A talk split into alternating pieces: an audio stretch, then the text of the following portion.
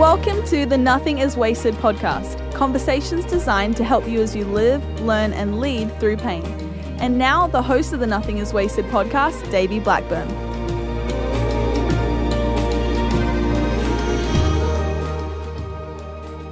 Hello, welcome to the Nothing is Wasted podcast. My name is Davey, and joining me are co host Mel. Mel, today's interview is um, it's a tough one, and it is an incredible one all at the same time. Um, yeah, it really is. I'm not much of a crier, but um, I bawled through this episode. Yeah. So you might want to just go ahead and grab those Kleenexes and bring them nearby. Yeah. When we had this conversation with Tammie, she and her husband came over, and it was probably almost too fresh to have the conversation with her. Um, I asked her if she would be okay with having it this early after their tragedy, and uh, she said yes. And I thought it was a really good thing for her to share from kind of the raw aspects of her grief because I think sometimes when we're so far removed from it, we lose some of those like just the raw emotions that we're feeling. Mm. And so mm. she really highlights that really well in this interview. But then later, she sent me this email. I mean, several months later, sent me this email that we're going to read at the end of the interview, where she kind of highlights a few of the things that that she was learning in this process between when we interviewed her and up to this this point in the timeline. Because um, I asked her a question. I said, you know, what is this? What has this taught you? Um, what would you say to somebody who is experiencing this right now, and and she was a little bit lost for words, which is which is okay. That's okay to be at a loss for words because you know when you're in the middle of your grief, you're just trying to figure out how to navigate it yourself. You don't necessarily mm-hmm. have words for somebody else, but I think it, it it highlights the importance of letting time pass. You know, um, yeah. There's an old adage, Mel, that time heals all.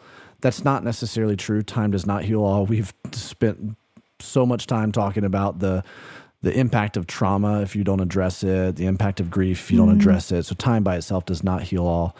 Um, Jesus heals things as you lean into Him, if you go through yeah. and engage in the healing process. But time is a factor, and um, and so I think this is one of those stories that it's important to illustrate that that after some time she was able to kind of get some perspective on that and and and figure out how would I talk to somebody about this?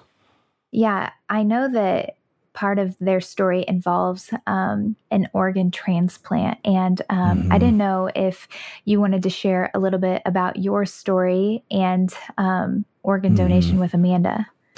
Yeah. Um, you know, I think when I was listening to Tammie talk about this, it, it flooded some memories for me while we were in the hospital waiting uh, to kind of get test results back on Amanda. Um, for those of you guys who may not be familiar with, we took Amanda into the hospital after I found her uh, in, in our house, and uh, we were waiting for 24 hours to see if the doctors could operate on her. She had a one of the bullets that was in her was in the back of her head, and so they were trying to see if the the swelling in her brain would go down.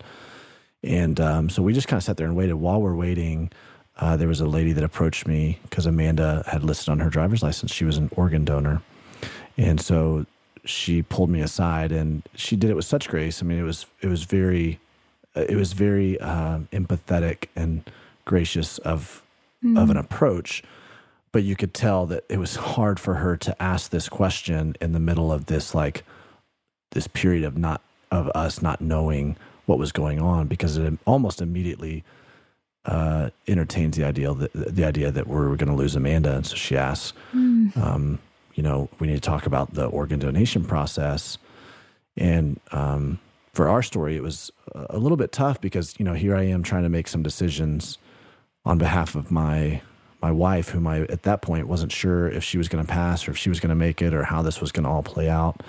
Um, but then also at the same time, there were investigators that were there and they began to kind of interject in that conversation about how they were not going to be able to um, harvest any of Amanda's organs for organ donation because they needed to, you know, um, do an autopsy and as mm-hmm. a part of the mm. investigation. So for me, I just remember sitting there and going, you know, having kind of the the, the rise and fall a little bit of some emotions. Um, I had, you know, just a couple weeks before this, we had heard Levi Lusko's story about how his daughter, you know, that passed away. She was able to donate um, you know part of her eye, her lenses to be able to help somebody else see. And so as I'm sitting there and having this conversation with organ donation uh, lady, I'm like, okay, well maybe there's some redemption that's going to happen here where someone else is going to be able to live if Amanda dies and and then at the same time there was this like intense reminder of the crime that had happened and mm. so um, you know you've got the interjection of the investigators right there and so that caused me to kind of like take take some more air out of my sails so to speak of going okay well then there's not going to be able to be and so they went back and forth back and forth um, fortunately they were able to work it out to where we were able to uh, donate a couple of her, her, organs. Many of them were not able to be because of the time that they kept her alive, um, trying to wait for test results to come back. Many of her organs began to fail pretty rapidly, but we were able to donate her liver um, to to somebody, and so mm-hmm. um, and we got news about that. So that was really um, another aspect of redemption there. But I, I just remember sitting in this interview with Tammie and hearing about all of that, just kind of that flood of memories coming back and recognizing the difficulty of making those decisions on behalf of a loved one. Yeah. And and going, how do I make this decision? And so I felt like I could, uh, in some ways, um, just just sense and feel, you know, t- Tammie and her husband's pain right there of having to make that decision for their daughter. Uh, you know, and to, for her in her situation to spare her life but just having to rest, you know, wrestle with like all the implications of that and the risks of that and all of that sort of deal. So, wow, Davey. thank you for sharing. I, I know that that can't be easy, but um, I want you to know you really did honor Amanda. Um, and I, I know that especially in that time when you were in the middle of um, the organ donation lady and mm. uh, the police officers, I know that that probably had been very confusing, but um, I I'm just thankful that, mm. um, yeah, the Lord was able to use her liver in another person's life, and and so yeah. that's that's pretty incredible. Thank you, Mel. So, well, um, before we go into the interview, we just want to let y'all know that um, we are still going to Israel. That's right. In October 2020. October 2020. so that's exciting. We still have some spots left. So if you are interested, um, go to our website, nothingiswasted.com. And what is the backsplash? Back slash Israel. We made it really easy for you. The backsplash. Like no, that's tile? something Chip and Joanna do. They put tile on the backsplash of the slash, though. You know, it's really interesting. People say backslash a lot, Mel, but I, I've recently learned that it's just slash. Oh, that makes my life a lot easier. Slash. So you just say slash nothingiswasted.com slash Israel. And uh, okay. uh, while you're over there poking around, seeing if you want to come join us in Israel, we'd love to have you. Also, go ahead and re- reroute over to iTunes because we'd love to have you review and rate the podcast. If this has blessed you, this has really ministered to you, please do us a favor and do that. This just really helps um, us to be able to get more exposure so that more people can be impacted by these incredible stories. Yeah. And, um, and follow us at Nothing is Wasted Ministries on Instagram. We would love to engage with you there as well. So tag us, Nothing is Wasted Ministries, and um, we'd love to just kind of repost anything that you're posting about this podcast as it's impacting you. That's awesome. Well, I've said it once and I'll say it again. This really is such a great episode, and uh, we are ready for you guys to hear it. So here is Davey's conversation with Tammie.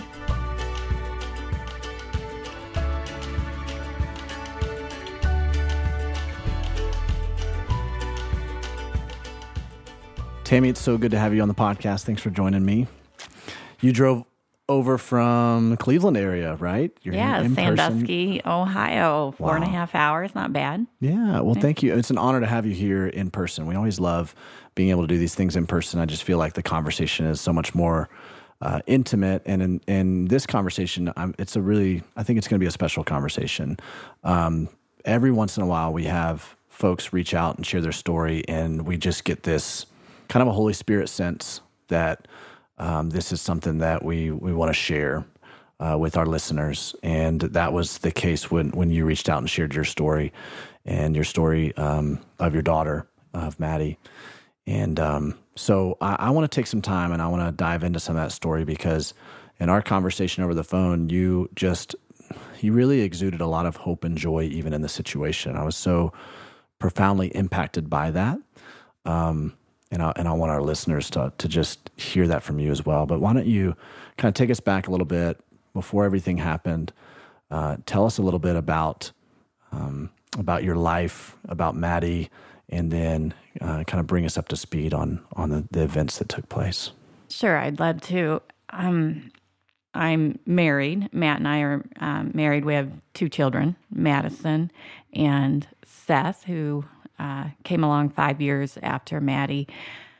Um, Madi, uh, I really thought she would be here, Davey, mm. because uh, we have shared your podcast over and over. Um, I think I just found out, figured out with Christy. The first mm. one I listened to was Allison um, okay. Fallon. With oh, yeah, the, Allie, yeah. yeah. And and I think I found that because I wanted Madi to write her story mm. and she helps people write books. So yep. I found that's how I found you. And so we would share these back and forth. But anyway, um, up until 21 years, 21 years with Madi, she was perfectly healthy. Mm. I mean, besides the common cold and ear infections, that was about it. So uh, we had the typical family, loved camping, vacations, all of that. Madi played soccer growing up. She did a little bit of cross country, but that was just because I was helping coach because she really hated running. Um, but it takes a unique person to love running for fun. Absolutely. I ran cross country in middle school, and I was like. Can we like incorporate a ball into this somehow? Mm-hmm. How do we do this? That that's exactly what she said. She's like, I'll run if I'm chasing a ball, but just to run, no. But so anyway, yeah, we did all those things. Um, I think Madi would probably say she was very rebellious in her teenage years. I looking back, I don't think so, but as a parent, you're mm. just so afraid that they're going to make the wrong decisions and stuff. And Madi actually got pregnant when she was 17, and we were like, that's not what you hope for mm. with your um, with your daughter. But she graduated from high school. She had um, my granddaughter Adeline, who is now seven. Mm and Madi wasn't the stereotypical teenage mom. Like she was all in. She was wonderful wow. mother. She later married um, Addie's dad, and he was in the Marines. So they went off to California to Camp Pendleton, the San Diego area.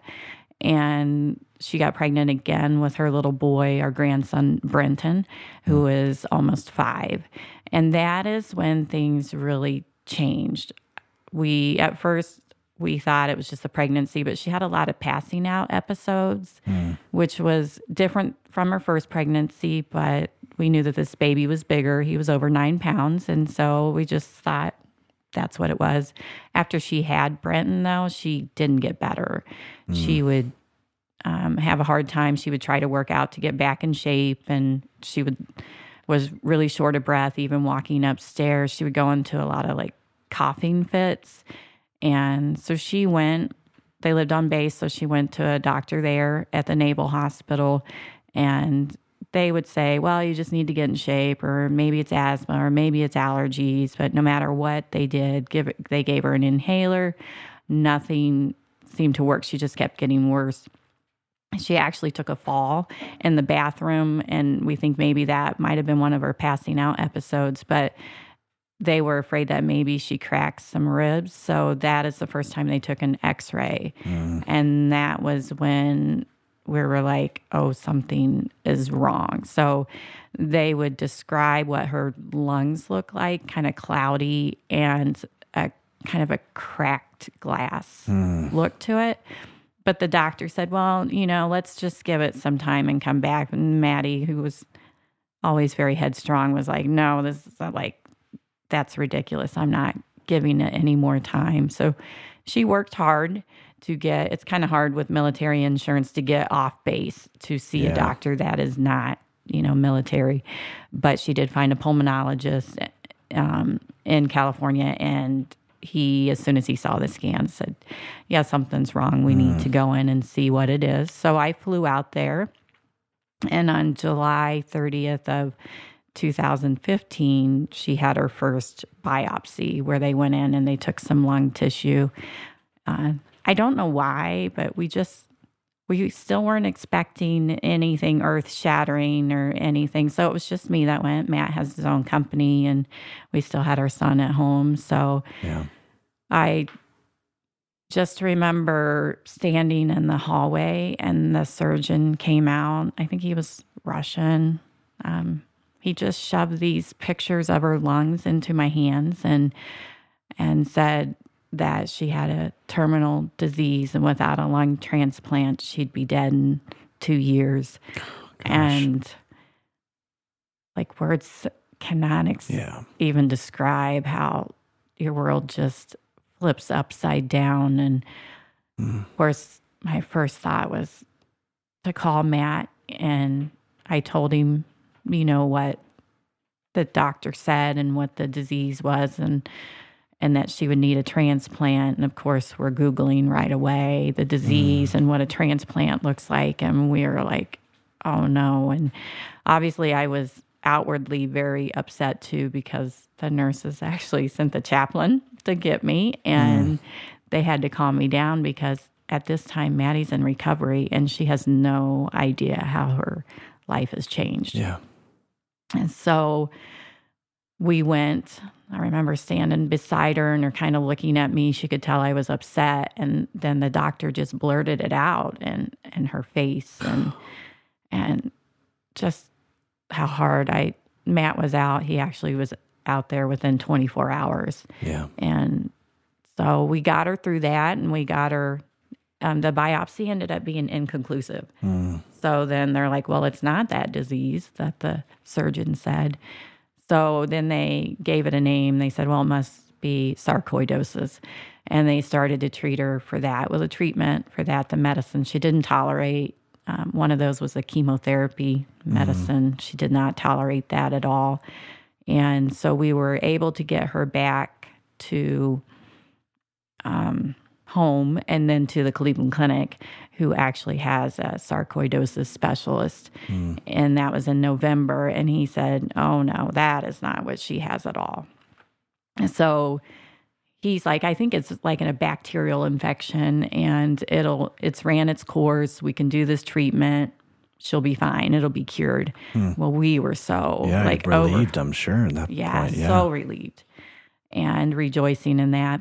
But she went back to California, and that is not what happened. She mm-hmm. continued to just get more and more sick. She came home March of 2016, and that she was in the hospital in the Cleveland Clinic probably within two days of stepping off the plane. And they said, We don't even know how you lived through that flight. At that point, she was on oxygen. So she was on oxygen 24 7, wow. Um, which meant anytime you went anywhere. So here she's this beautiful 23 year Yeah, I old was going to say she's so young. Yeah. And she's dragging behind her an oxygen tank. And um, she also was in Kate, um, stage three kidney disease and had lost the central vision in one eye and was losing vision in the other eye. And still, nobody really knows what's wrong with her. So they just keep throwing medicine at her that just continues to make her more sick. And but she she was a trooper. I mean, Matt and I will always say Madi made it easier on us um, to watch your daughter be in so much pain, and that was the other thing. Any procedure they did because her lung function was so low, they couldn't put her under, so she would have to be awake as they would stick, uh, you know, a camera through the you know the arteries in her na- in her neck and into her heart and into her lungs. She was awake. She felt that oh, man. and um and we couldn't even be there to hold her hand. So, but she she was strong. She would have this resolve of just you could just see it in her face, like I have to do this, and she wanted to get better. She Yeah. had those two precious babies at home, and she just wanted to get better. So we get her back in March of two, um, 2016, and then she's there to stay because they're like, you you can't get on another plane, and which was fine because her husband at the time was supposed to be done with the military in June, and so in April she got really sick again, And that is when one of the things I had really prayed against was hearing the words pulmonary hypertension. I knew that she had a lot of the symptoms, but that is actually um, right side. It's to do it deals with the right side of your heart. Right. And when that fails, then you have a lot of swelling, which is why we actually took her in because she had weighed herself at like 12:30 it's one of the things she had to do every day. And by dinner time by 6 she had gained 8 pounds. And um, she would gain most of that in her abdomen and and she would like it was painful really painful. Yeah. at one point she gained like 20 pounds. Oh my goodness. so we got her up to the Cleveland Clinic again, which usually meant since we're in Sandusky, we're an hour away, we would go to our local emergency room, which was easiest, and then they could transport her because they couldn't do anything Yeah. with her at all. So we got her up there, and that is the first time that they said, Your right side of your heart is now failing. Mm. And I remember we just we just cried because that was the one thing we kept saying. At least your heart is healthy. At least your heart is healthy. And then her heart wasn't healthy. Mm.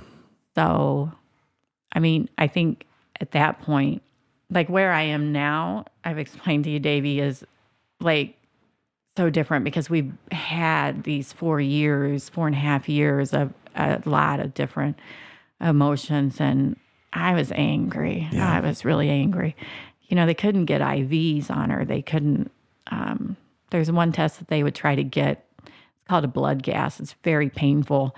And they would stick her like 15 times, but still wouldn't get it. And she would be in so much pain. And, and I would be so angry. And I'd actually mm. have to leave. I'd have to go downstairs because I couldn't even like stand to be there myself. And so there was a lot of anger Yeah. in those. And, and I remember saying to God, I just been reading about He's the God who hears. And, mm. and I remember yelling that out like, if you are the God that hears and if you are the God that sees, where are you?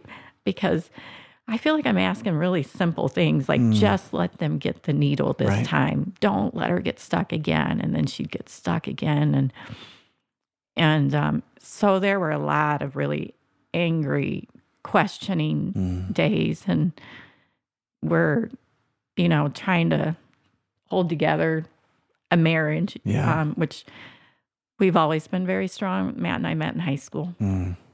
And so we've been together since high school. And um, we have a teenage son who is mad.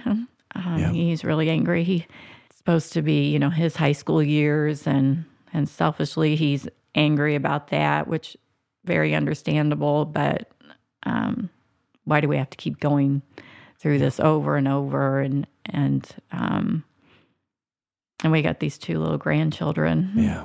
that um, are wonderful, but at the same time, Madi always called uh, Brenton is almost five now, but when he was three, she'd always call him a three-nager. So like he kept us on our toes. Mm. I know what that's like. that's and uh, sure. twos were rough, and Yeah. threes were harder.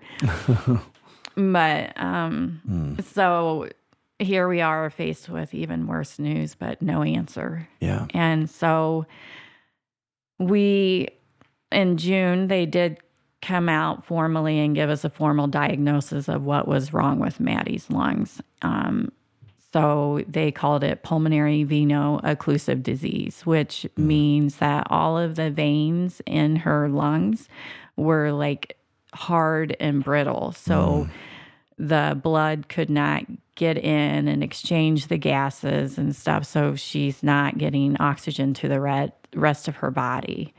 And so that is a terminal disease. Yeah. Um, pulmonary hypertension is a terminal disease as well. There's some treatment, but no cure for the pulmonary hypertension. Mm. Unfortunately for Madi, the treatment for the pulmonary hypertension worked against her other disease, PVOD. So now we're trying to, you know, they're trying to open up all those arteries and veins and get the blood into the lungs, and they're all scarred and brittle. So it's making everything worse Right. on that side, which sped up the needing a tra- transplant. Um, I was, Madi loved to journal, and I loved to read her journals, and she journaled a lot of prayers. And then you'll have a grocery list, which always cracks me up. Yeah. Um, oh. but so she ended up having to go into um, actually the intensive care unit at the Cleveland Clinic, which is horrible. And my poor girl, we always said she was institutionally challenged. Like if she was in four walls, she was just crazy. Yeah. Um, she liked to be out and about and hands on, while the um, intensive care unit at the Cleveland Clinic is you have curtains between beds and it's loud, and most Oh, patients man. are unconscious, which is lucky for them because you hear and Yeah. see things in other people's families like you don't want to remember and you wish you didn't see it. Well, Madi was awake for all of it. Oh man. And so those days were really hard. And so that is when they decided that the pill form of medicine they'd been giving her wasn't working. So they went in and they put a port in her chest. Again, she's fully awake. They put a port in her chest that um, has lines that go directly into her heart. And that would feed her her medicine. And twice a day, we would mix up these cartridges, which was stressful. And she would change those twice a day. And so we finally get her home. That's it's called a Hickman catheter. Well, now you've got an open site, so now you have to keep that covered, or you risk infection, and the hmm. infection is going to go straight to your heart. Right. Well, Madi was allergic to all the adhesive and everything that they would give her. And so on September 15th, she did, like, she called me at work and I was there within 10 minutes and, like, I knew it was really bad. And so we got her to our local ER and we almost lost her that day because she went into sepsis. So they life flight, did life flight to the Cleveland Clinic. And here we go again. Yeah. We're like something else, like we just can't catch a break. Gosh. Um, but then in true Madi fashion, we would always say, like, so the doctors are like, you know, a healthy person getting sepsis would have about a 50 50 chance of surviving it, that alone, somebody with um, Right. that's so compromised. And so we were looking at, do we, you know, we got to start making some phone calls. But within a few days, that girl beat it. Like Wow. she was doing better and, and we got her home and, and, uh, but we were knowing that transplant was moving up the line where we had been trying to put it off because you don't always for a lung transplant it's so much different than other transplants because Yeah. I mean you're breathing everything in so the immune system in the lungs are very active so the rejection is very high Right, right. and um but we did the polar express with our kids Hmm. at this time madi is a single mom too i'll Mm. say that and she's living with us so she her and her kids are living with us Mm. we made um, her a bedroom in our downstairs because basically she couldn't do much but get up and go to the bathroom. We had like the longest um, oxygen like cord. And um, we always laughed that she couldn't play hide and seek very well um, but so that was constant oxygen. We're taking care of the kids. Matt and i are both still working. And, and we're just honestly i feel like one of the gifts that madi and i both have is we just can laugh at probably times that people won't laugh. Like Yeah. we had a lot of times in the er or in the hospital where we'd turn on the office or friends and just laugh because what else are you going to do? But anyway so we took the kids on the polar express and we knew she wasn't feeling real well but that um, trip on the polar express which the kids loved and it was i'm so glad she got to be there for that. It put her back in the hospital hmm. and I found in her journal that that she wrote that for the first time, like she's just tired, she's exhausted, and she's tired of feeling this way. She just wants to breathe, and I she just wants to be a mom, and she was hmm. ready for transplant. So in January is when we started moving forward with that. Yeah. Wow. I can't, I can't imagine what it was like for you as a mom and you know for for Matt to be watching this the entire time watching your daughter suffering like what you were saying. Mm. And um I mean I know when when I just the other day this um, in fact you and I had a conversation while we were in Gatlinburg with our family, right?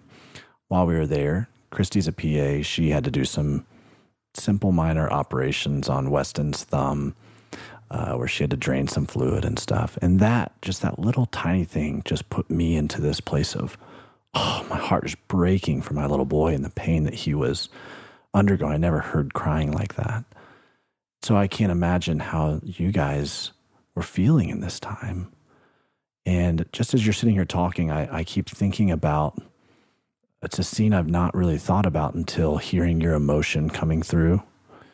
The scene where Jesus looks down at his mother while he's on the cross, at Mary, and kind of gives some parting words right there. And I hadn't really thought a whole lot about the fact that Mary witnessed all of that that Jesus went through all of the pain, all the suffering, all the flogging and the, the beating and the ridicule and the scorn and the shame. And and um, I just imagine, you know, you and and Mary having a very mm-hmm. kindred spirit in that, and watching your your child go through this, and yet probably being very proud of Madi as well for the resilience and the resolve that she that she showed in all of that.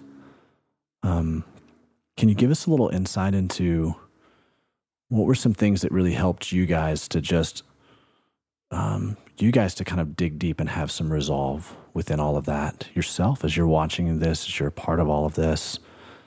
Um, you know, I know you said some of it was in some ways borrowing from Madi's resolve, but what kept you pushing through this?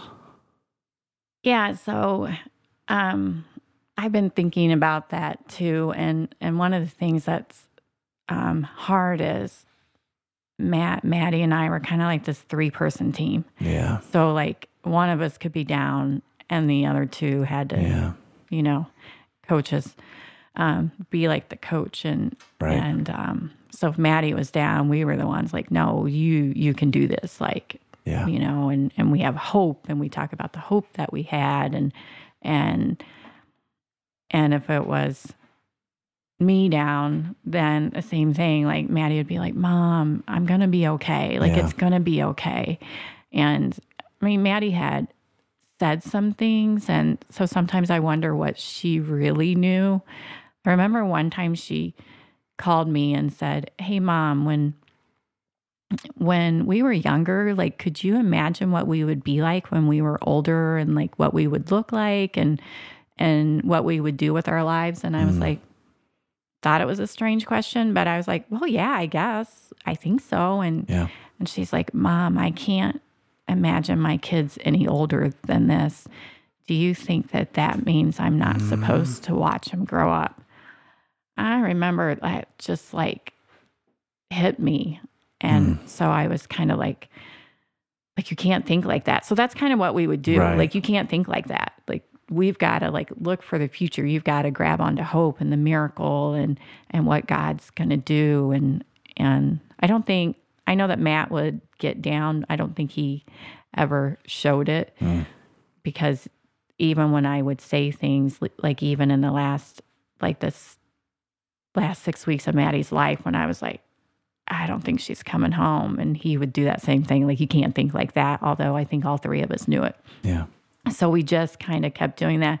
Um, on top of that, we have just a wonderful support system mm. in our community. Our community is amazing. We have some amazing friends that um, that just helped. Like we knew if we had to rush off to the hospital and we needed to be with Madi, there was somebody for the kids. There yeah. was, you know, our pastors at our church and just so many people that that loved Madi because people really mm-hmm. loved Madi. Yeah. Like she was just one of those people that you did love and and she loved to talk and she loved to visit and and laugh and get Starbucks and so we kind of I think we kind of lived our life pretty normal. Yeah.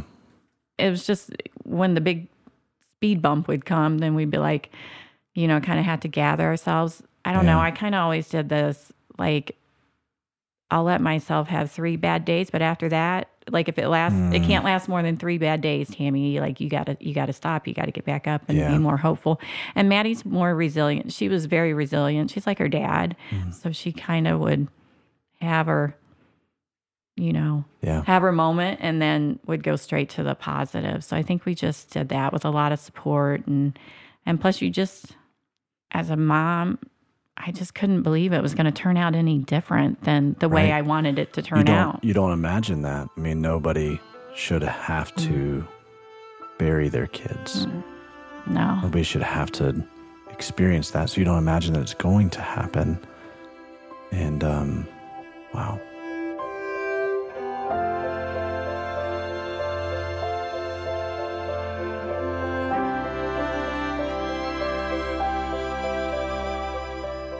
I want to interrupt this amazing interview for just a few seconds to let you know about our Pain to Purpose video series. You may have heard us talk about it before, but if not, this is a video series we created to help you step by step as you navigate a tragedy, trial, or transition in your life. In the videos, I discuss practical ways to work through your pain, no matter the category it falls under, and how to find both meaning and purpose through it. We believe this video series can have a profound impact on you or a loved one. This can be a great resource if you lead a small group for your church, or if you're looking for personal direction for your own life, or if you have a friend in mind you think could use some help navigating a valley. If you fall into any of these categories and are interested in learning more or purchasing today, head to mypaintopurposeplan.com. That's mypaintopurposeplan.com. Now back to our conversation.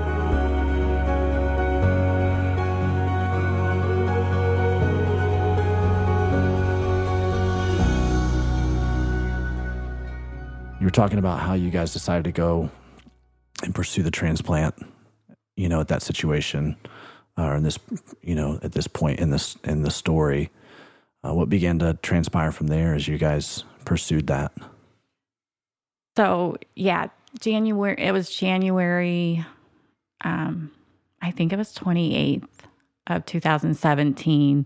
We for sure were like yes, and doctors were like, this is this is all we got. Um, We had a doctor, and going to the healthcare. Back to that, we did have one doctor that who was just really honest, and that's what we needed. So we were in a room. All three of us were in a room, and Madi was hospitalized again, and they sent in a doctor who uh, does transplants and matt just said okay like what are we looking at? Mm-hmm. Like without a transplant what are we looking at? And he's like mm, maybe six months. Hmm. You know so he he left and you know it was hard and and and we had our tears. And i remember matt like got into bed with madi and and held her and hmm. and then he was kind of like all right this is what we got to deal with. So this is what we're going to do. And i remember we got her some starbucks and we went up on top of the roof at the cleveland clinic. The cleveland clinic's huge and Yeah. there's a rooftop up there where you can just sit and and we just decided this is what we were going to do. So when you do that the cleveland clinic they give you an allocation score. And so you go through all this testing again she's going to have to have a right heart cath. She's going to have to have several things done. And again she's going to be awake and she's going to feel it. And so we went through all of that and she was placed on the list i think it was march 3rd of 2017 um, she was really high up on the list, actually, one of the highest numbers there at the Cleveland Clinic. So they were just kind of looking for the right um, size. And I think Madi was pretty strong in her faith at this point. I look back at her journals, and in 2016, she kind of had like a lot of why um, prayers. In 2017, she was really just praying that she would get longer to live, that she would get her transplant. Um, we went through that kind of transition. It's really hard to, like, how do you pray for a transplant because right. for lungs that means somebody else is losing their loved one right and order for our daughter to live so that was hard but after we thought about it we prayed about it and stuff we realized what we were really praying was that when that time comes for that family we were praying that they would make that decision mm. which was so unselfish and um, our hearts broke for that family. We yeah. started to actually pray for that family from wow. day one. We didn't know who they would be. Wow. We just knew that they would need our prayers and our community prayed for them. Wow. And so on April 27th, we, after Madi was so, so sick, like we knew we were running out of time. Yeah. But April 27th, we got this phone call. Matt was actually like, so we had canceled every mm. vacation, every little thing that we were going to do. And so Matt's finally going on a mancation, yeah. you know, with his guys, and they're going to go to West Virginia. They're going to ride, I think it was four wheelers at the time. yeah. And he's, um, so they were going to go ride four wheelers, and his brother's coming down from Pittsburgh, and he has a friend in from Texas. And I had just went up to bed and I heard Madi yelling and she had got the call. Wow. And it's like 11 o'clock at night. And it was a beautiful moment, yeah. but a hard moment. Um, they told us it was a 16 year old girl that had oh, got hit wow. by a car. Hmm. And I remember Madi was so excited until she heard that and, and she started to cry. And then they mm. gave us, they mm. said we had 30 minutes to make up our mind. And um, she she was just so brokenhearted. She almost didn't want to take them because oh, the wow. how they came. She just was so like you just felt for that family, and you kind of felt guilty being happy that you were going to have this chance to live. And mm.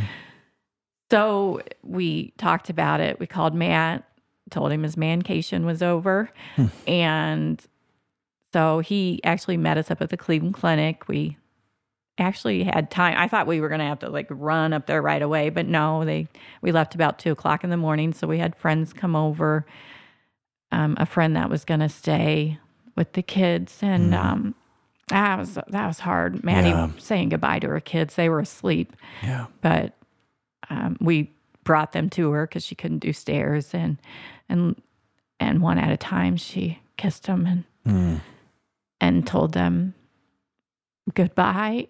And then we loaded up in the jeep, and her brother Seth was in the back seat, and Madi got in there and she turned on her praise music so loud, mm. and she sang and she prayed and and we held hands all the way to the Cleveland Clinic.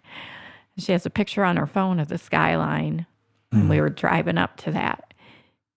And so we got in there and they got everything ready and they took her away. I remember telling her goodbye quite a few times.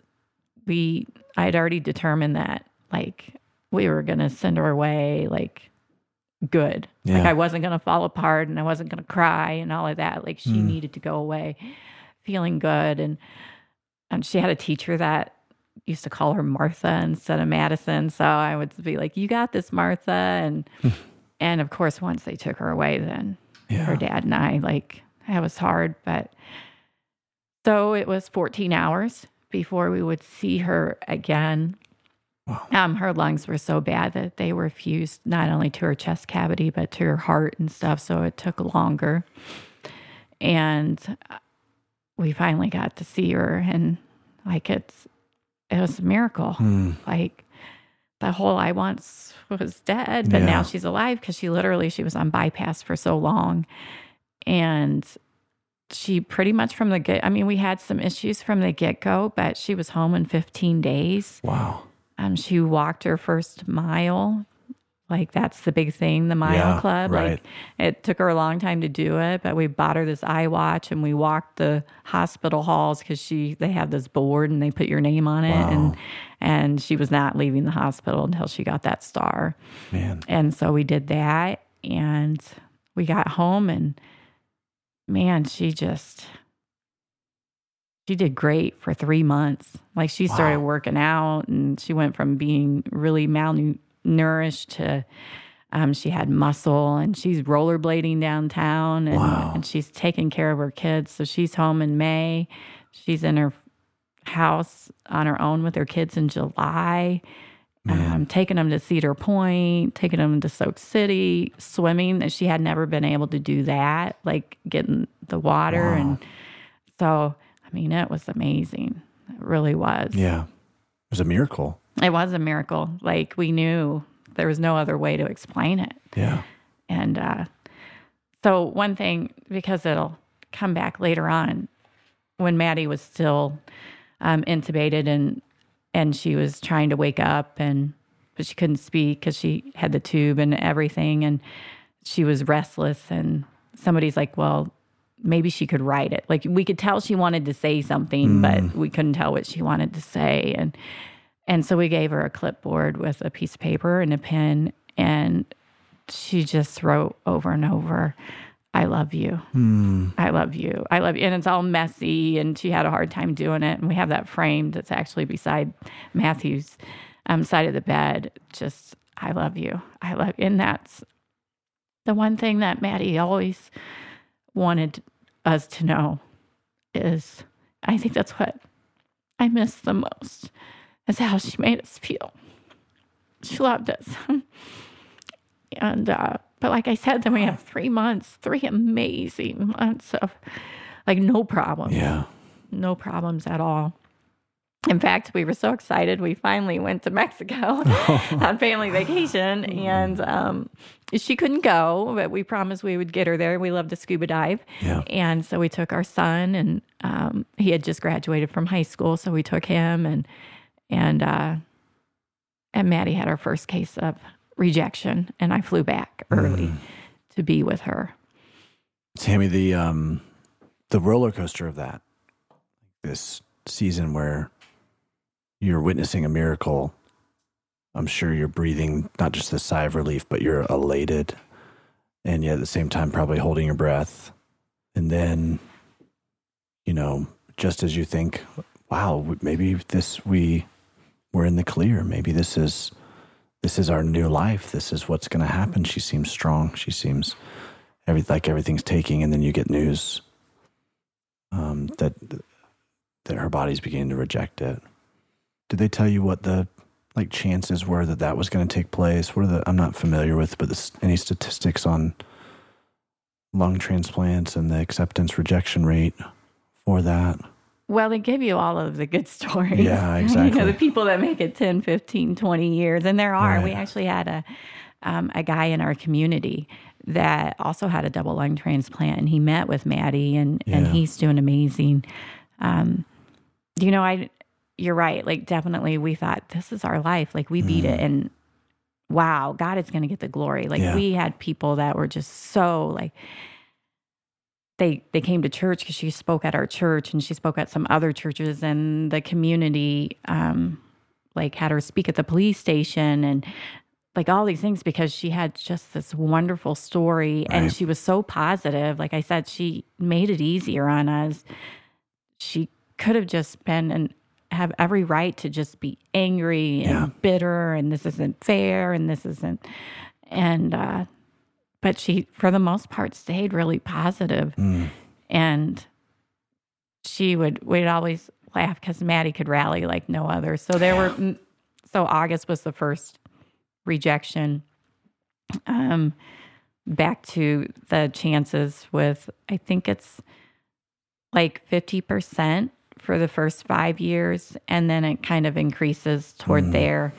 Um, and it just depends. So because the lungs breathe everything in, and the reason that you reject a transplant is your own immune system. Right.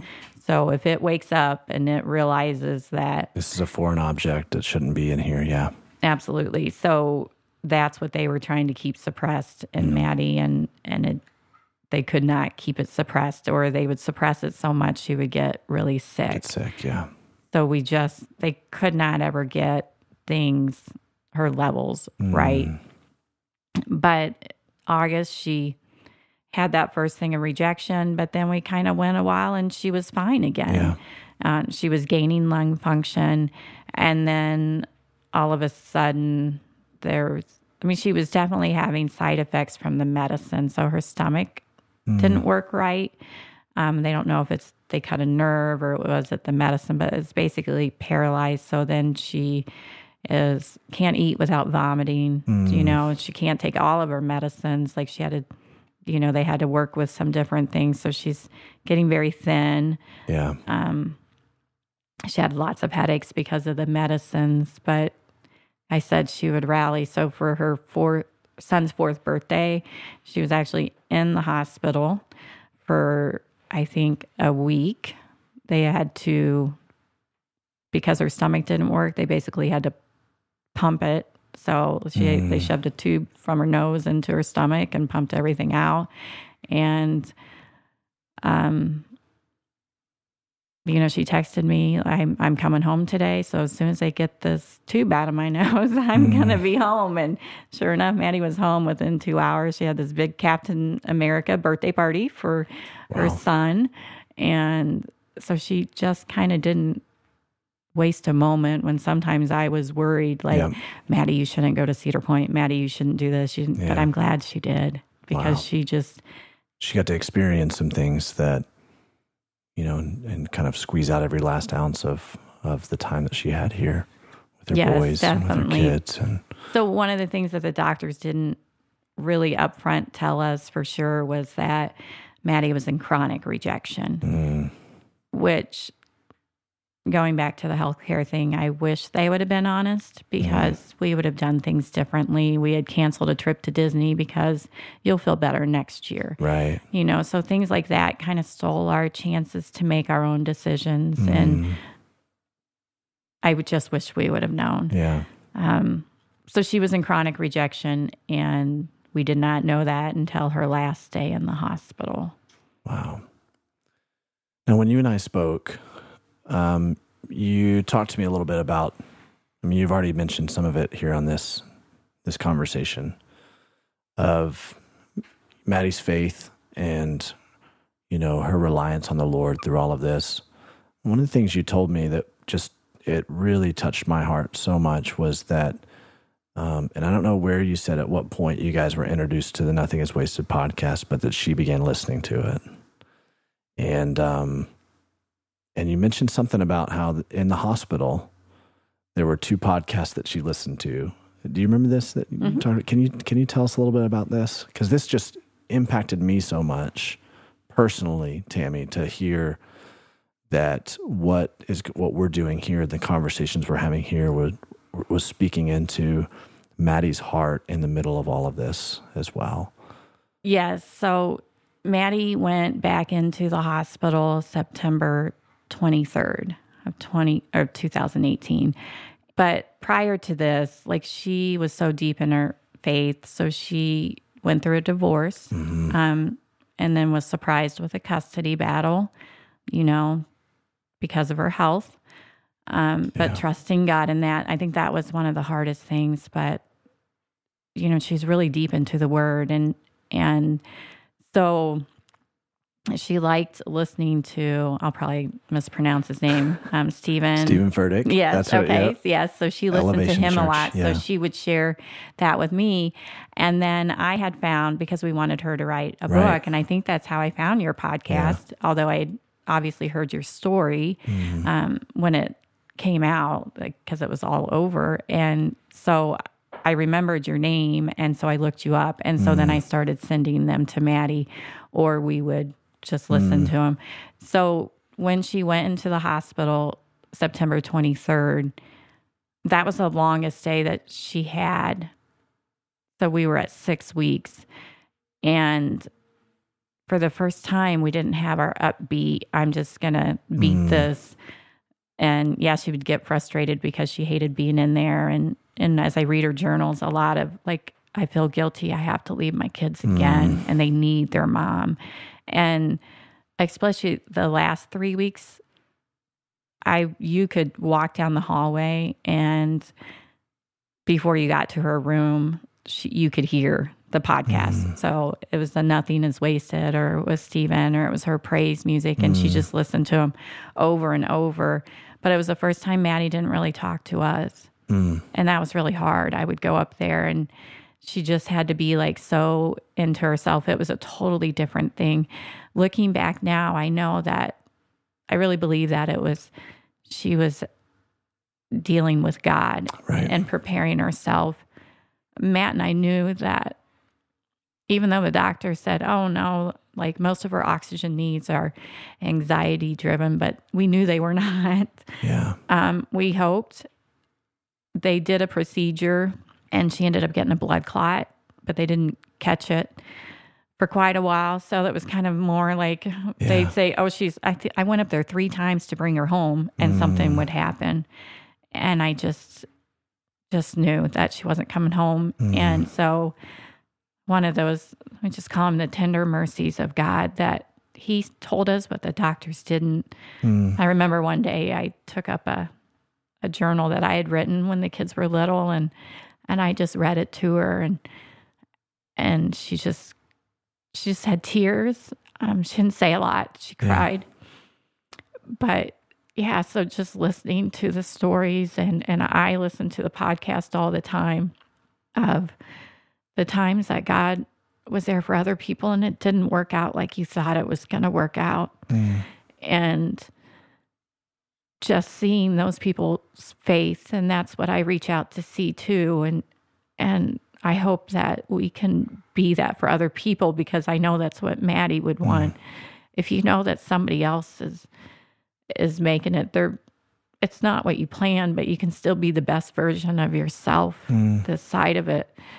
Um that's what I wanted. Yeah.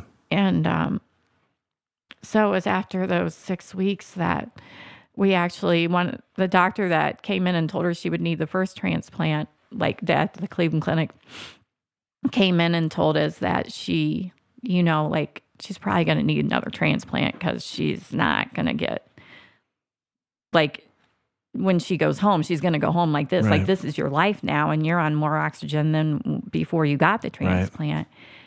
And so they did the the workup, and Matt and I went up Monday. We were supposed to hear from the head of transplant if they were going to list her or not, and I didn't imagine that they'd have a different answer for a 25 year old. But we waited there all day. And finally, the director of transplant came in, and, and I kind of fast forwarded. Is this okay? It's fine, yeah. And we went. She came in, and and we knew that she was going to say no. Mm. By the way, she was talking, and so she finally said no. That they Madi wasn't a candidate for transplant. It wasn't going to work. And I just remember looking at her and looking at Matt, and I didn't think I'd hear that. Like, I didn't, I was afraid that she would die waiting for transplant or in the surgery or something, but I never dreamed that they wouldn't give her a chance. Um, but they said no, that, you know, medically she could not do it. So, they told us we had, um, you know, we asked, well, how long? Yeah. Like, and we want to get her home. Like, if you're not gonna, if you can't fix her, we want her home. And and we have Stein Hospice in Sandusky, so we would be moving her there. And they said, well, we think you'll probably make it to Christmas. So that was on like October 30th or something like that. And um, she did say, I, I remember her saying, I don't want to die. And seeing somebody so young faced with that and it being your daughter. Yeah. And then there's all the horrible things like in order to go to hospice, you have to sign do not resuscitate. And I watched her faces explain that and just uh, the way that sunk into her and and she looked so afraid. And the lady started to say that and she kind of motioned toward Matt that Matt could sign them. And Madi said, No, no, I will sign them. Mm. And just like, so I can't imagine if we had to sign it. And, and she didn't want us to have to do that. So yeah. she signed them. But we rode in the ambulance, and there she is talking about Cedar Point rides and telling the guy in the back of the ambulance how great they are. And, and I'm just sitting in the front of that ambulance thinking, I, I cannot even believe this, that this is happening. We hadn't told our son yet because they kept telling us she was coming home and he's away at college and we hadn't told him yet. And so we uh, are trying to figure out what to do. We're worried with the custody thing of what's going to happen with that if news gets out. And so we're kind of quiet about it. So that's on Tuesday. We're meeting with attorneys and getting her settled and um, brought the kids up. And well, I stayed the night with her Tuesday night. So Wednesday we bring the kids up and and Madi like that's what we kept saying like how can they not give her a transplant like she's asking for a starbucks and she's having a wonderful time with her mm. kids like her, so hospice is so much better than the hospital it doesn't seem like a hospital room and the kids are playing and they're just having a great time with mom and and then we knew our son was coming home on the weekend, so we thought, well, we'll just we'll just tell him then when he comes home. Yeah. And but that was Wednesday. Thursday we had a good morning and afternoon with her and and then we took the kids home for a little bit and then we brought them up to say goodnight to her. And Madi just didn't look right mm. at all. And Matt was kind of he clued into it first. Like there's something not right and so we knew that we needed to get our son. So we called our pastor because we wanted his car back too. And we went down and it was about midnight when we got to his dorm room and he knew. Mm. He opened that door and saw mom and dad that and his pastor that was not good and he just fell apart. And we got him got him up there to madi and she's still talking. We are grateful for that and she, he just laid in her bed and mm. just begged her not to go. And she just held him. She just held him we didn't bring her kids. She wanted, I asked her if she wanted her kids, and first she said yes, and then she said no. Mm-hmm. I don't want them to remember this. Mm-hmm. And I, another thing where she made it easier on them because as a mom, I would have wanted to hold my babies again. But she didn't want to hurt them. Mm. She wanted them to remember playing with her and, and coloring with her in the bed and, and stuff like that. And so we just we just laid in that bed with her and there was a piece there though, and that's where you go back to and I'm glad I write write a lot of things down as preparing for this. I read a lot and Matt and I point each other back to that a lot, like because um the thought of living the rest of our lives without Madi is pretty paralyzing. Yeah. But we know it's not forever. Yeah. We know that we'll be together again. And um, we just laid in that bed with her, just Matt and I, for like an hour.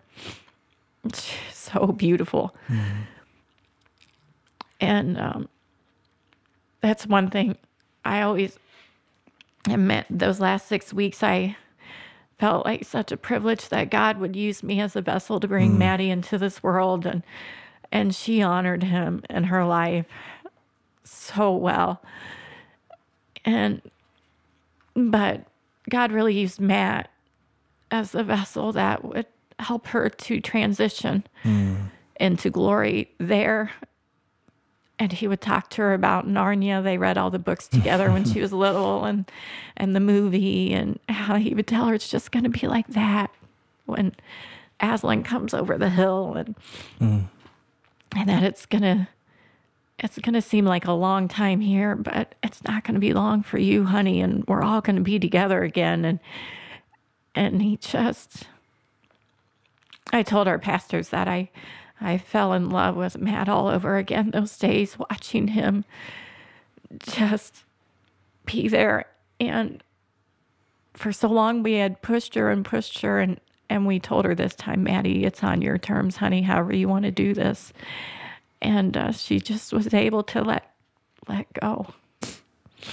Wow. so after an hour of laying in bed with her we uh the two of us cleaned out the room. We didn't want anybody else to come back in. And we held hands over and we prayed. And that just her faith would continue to strengthen us. And that we would always remember that peace that we felt there. And i know it was a just a different peace because one of the nurses there and his mom shared with our pastors he's not a believer but he was like there was something different. Hmm. There was something different there. He goes he said i wanted to pull that dad out and say how are you doing this? Like what is different about you? And so we just point ourselves back to that peace that we know god gave us. And madi speaks about that peace in her journal journal a lot like the peace that passes all understanding It's almost like in that moment, heaven and earth, now and eternity were just touching. yeah that's the best way Yeah. to describe it It's like there wasn't even a distance between the two. And um, there was just this beautiful pass off, handoff right there. Whew. Tammie, normally I have a lot of commentary and I have a lot of questions. And um, I don't really for this. Um, this is something that's so heart wrenching and horrific that no parent should have to undergo, and yet at the same time, um, what you just described right there is something so beautiful that, you know, I remember shortly after Amanda passed away, I read this in the Psalms. It says, Precious in the sight of the Lord is the death of his saints. And um, I remember asking, Lord, help me to see how this is beautiful. but even just getting a, a a picture of the scene that you just painted for us there's something beautiful about that that this life that we live right here is is so fleeting it's so temporary we're a vapor here today and gone tomorrow but this thing that we have to look forward to together you know in eternity forever where all these tears that are in this room right now, they'll be wiped away. There won't be any more pain and suffering and death and cancer or lung disease or anything like that.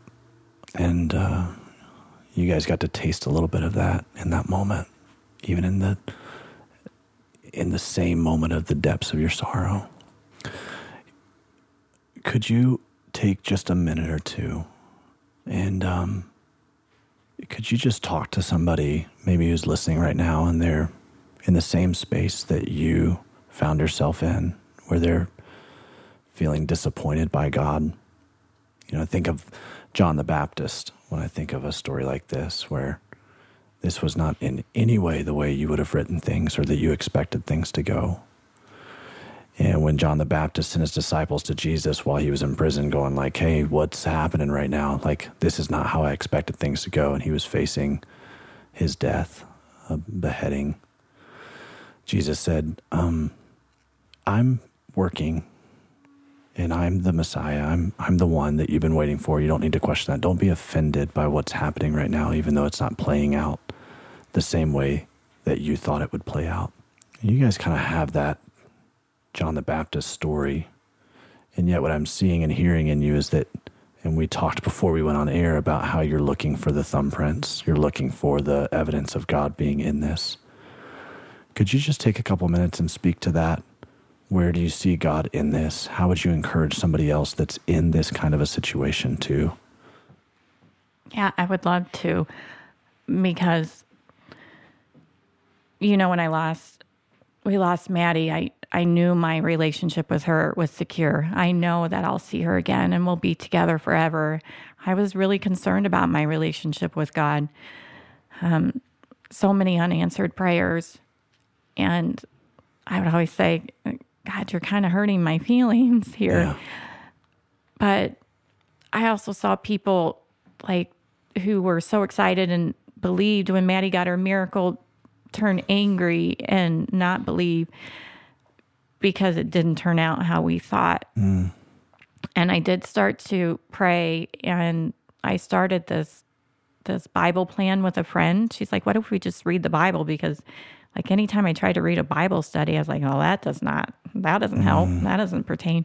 And so I just started all of a sudden I just felt like God was saying, "Just tell the people I am love.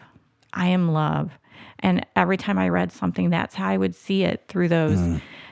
So the difference for me how i i look at it and i feel like god has confirmed this truth is we think about like god is like he's everywhere. Yes he knew he knew what was going to happen. And it says he knows the numbers of our days. I don't know if that means he numbered our days, but he knows the numbers. And mm-hmm. he's already, he stood when we were rejoicing with that, tra- with the miracle of transplant. God had already stood in the place where we would be crying over Madi Yeah. that she passed. He knew that. And I thought, as I read the verses where it says he doesn't waste our tears, he collects them in a bottle and and he's close to those with a broken heart. And as I watch my friends or people close to us or Matt and I, when you're that close to somebody that's hurting, they're crying with you. And Yeah. that's what I remember writing in my journal. What if God cries too? Mm. God's plan wasn't for disease and death and dying. I know God is the author of life. And I praise him that he gave us Addie and Brenton because they helped Madi to fight and they help Matt and I to continue fighting.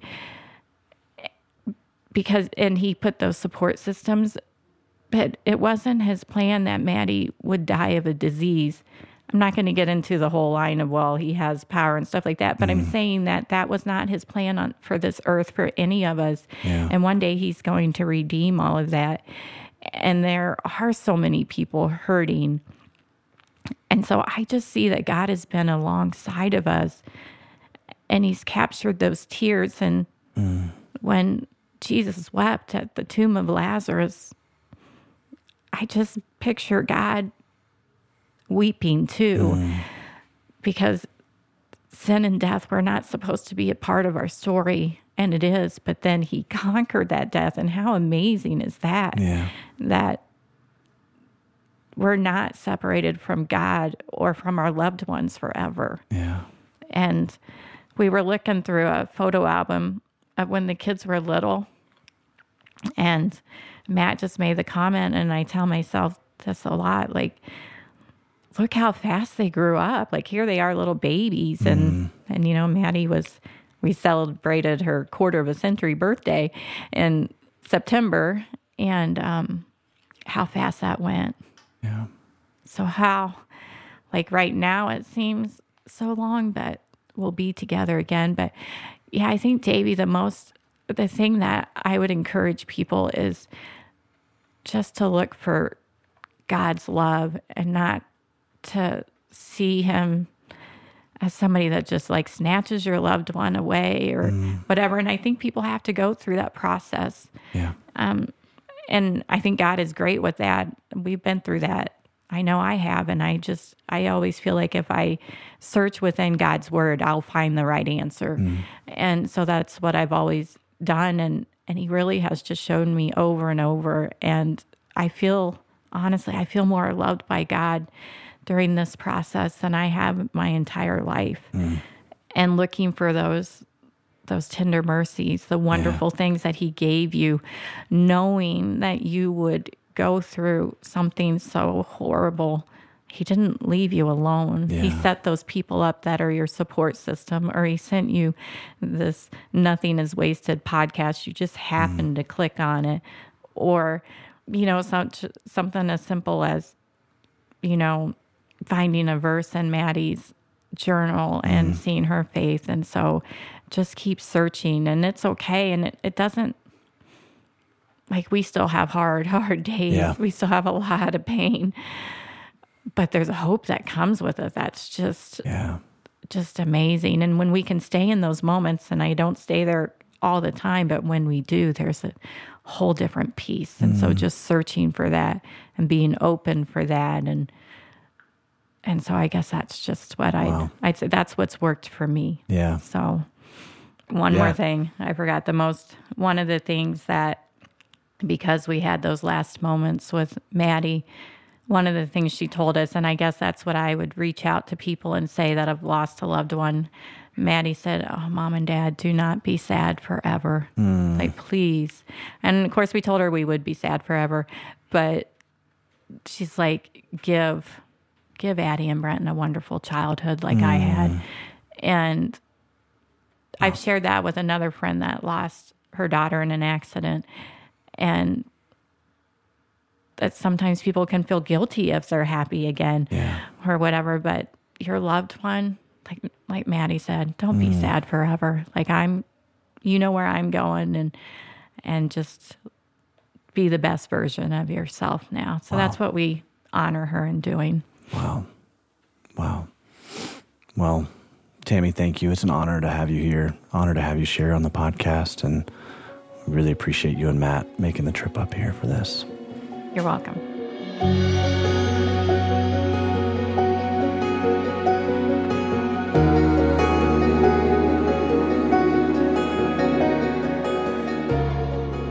Okay, Mel, I want to read this letter that Tammie sent us. Um, she said this Davey and Christy, I hope things are going well with both of you, your family, and your ministry. As October is coming quickly and Madi's story will soon be airing, I think often about our conversation. One thing I come back to is the question at the end what would I tell someone in our same or similar situation?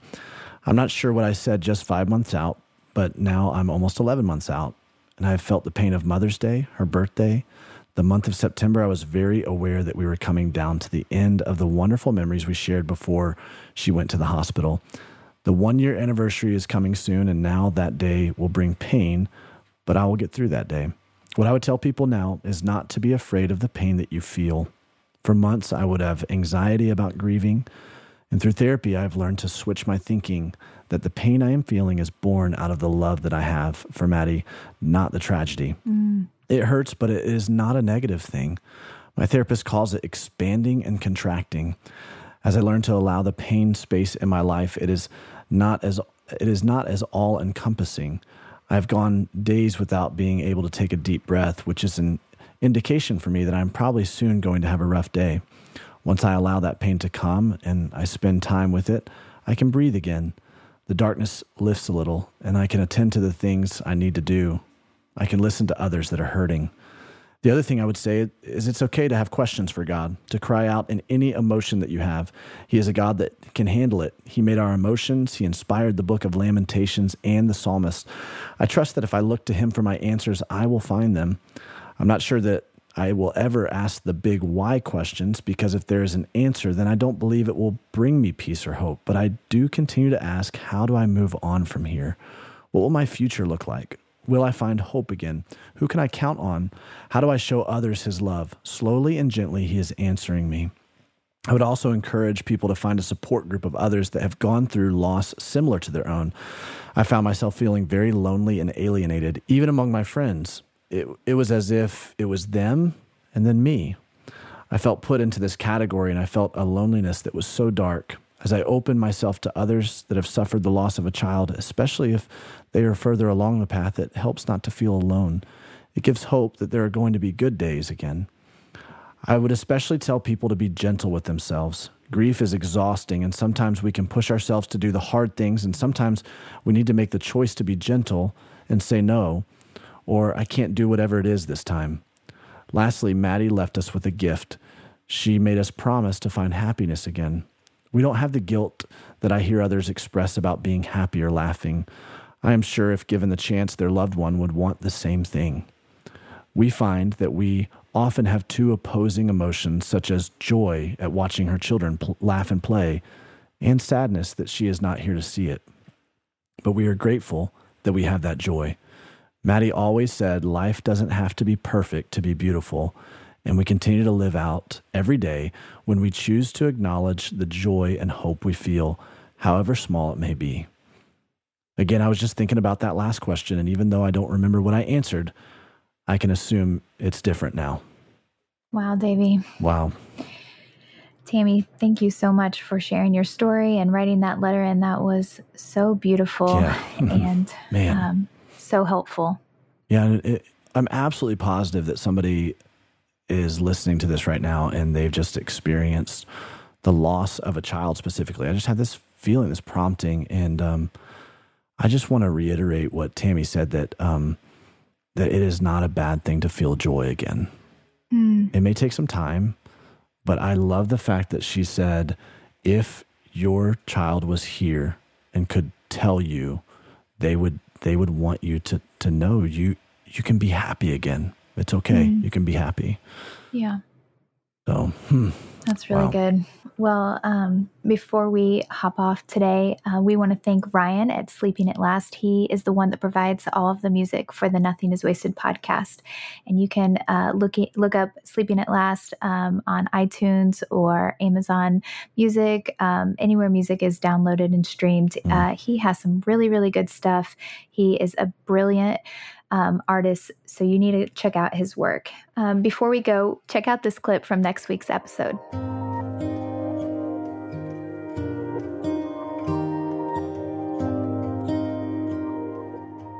for years working with clients in mental traditional mental health it was so much talk about feelings and overcoming trauma and things like that there is also this other piece of how do we make these things work for us and not against us Wow. How do we rewrite the ending how do we become the co-author Yep. with our loving father Yeah. really that's what it is because unfortunately i do think a majority of people will choose to be bitter Yep. and angry and broken really broken um, and i just i refuse to believe that i had been through everything that i had been through to just be a shell of who i once was Mm.